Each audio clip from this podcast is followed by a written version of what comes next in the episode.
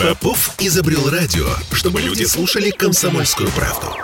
Я слушаю радио «Комсомольская правда». И тебе рекомендую. Весна 1979 года. Россия готовится к вторжению в Афганистан, а под Тулой примеряет сержантские погоны разводящей караульной службы Сергей Селин.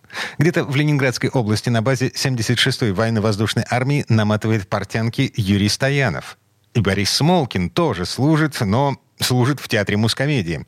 В преддверии Дня защитника Отечества корреспонденты комсомолки послушали армейские байки петербургских артистов, рассказывает Вера Подчукова.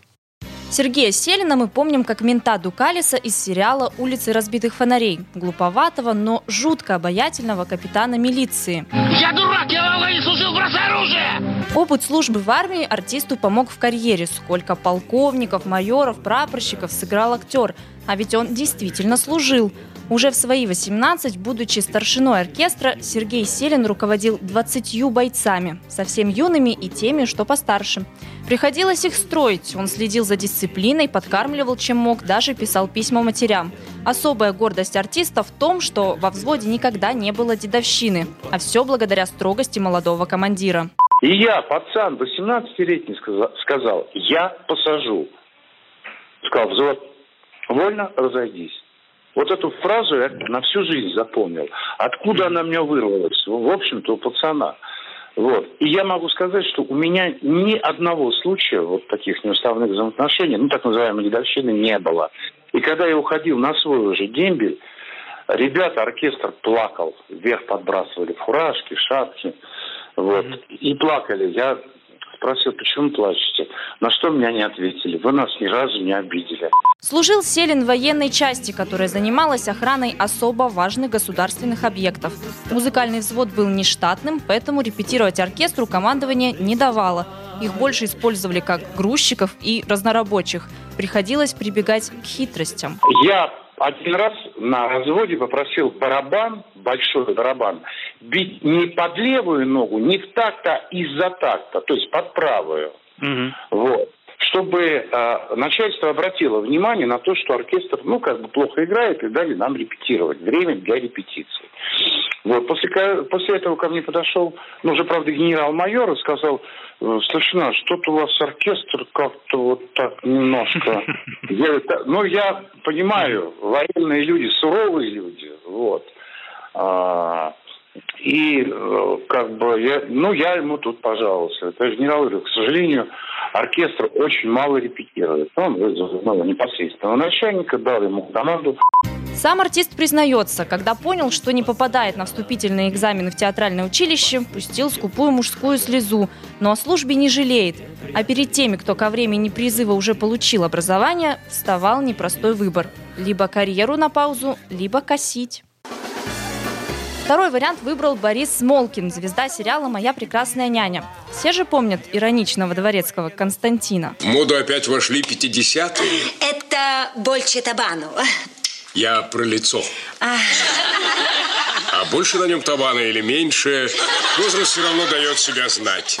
Так вот, Смолкина так полюбили в театре мускомедии, что просто не отпустили служить в армии. Как-то так, так случилось, что институт, потом меня театр не хотел отпускать, и как-то там дали отсрочку.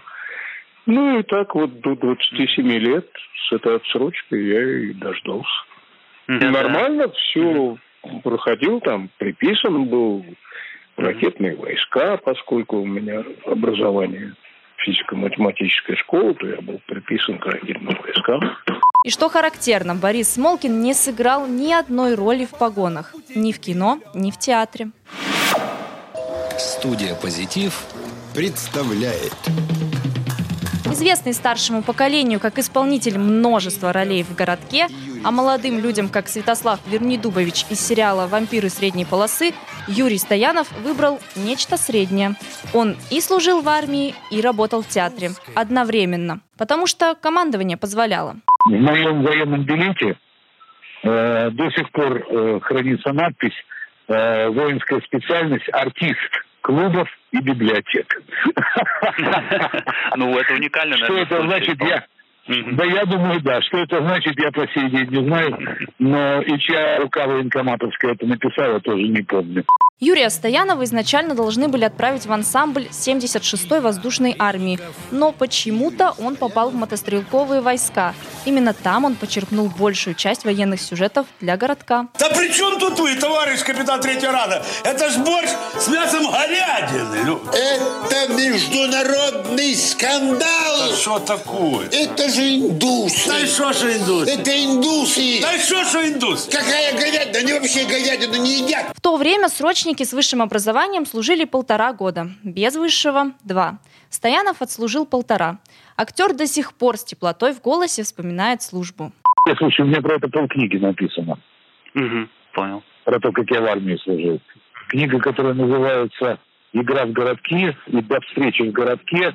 «До встречи в городке» в ней огромная глава э, посвящена армии. Я считаю, что она такая очень э, теплая, нежная и в то же время смешная. Комсомолка поздравляет всех защитников Отечества с наступающим праздником. Желаем всем, кто к нему причастен, героизма, мужества и чести. Вера Панчукова, радио «Комсомольская правда», Петербург.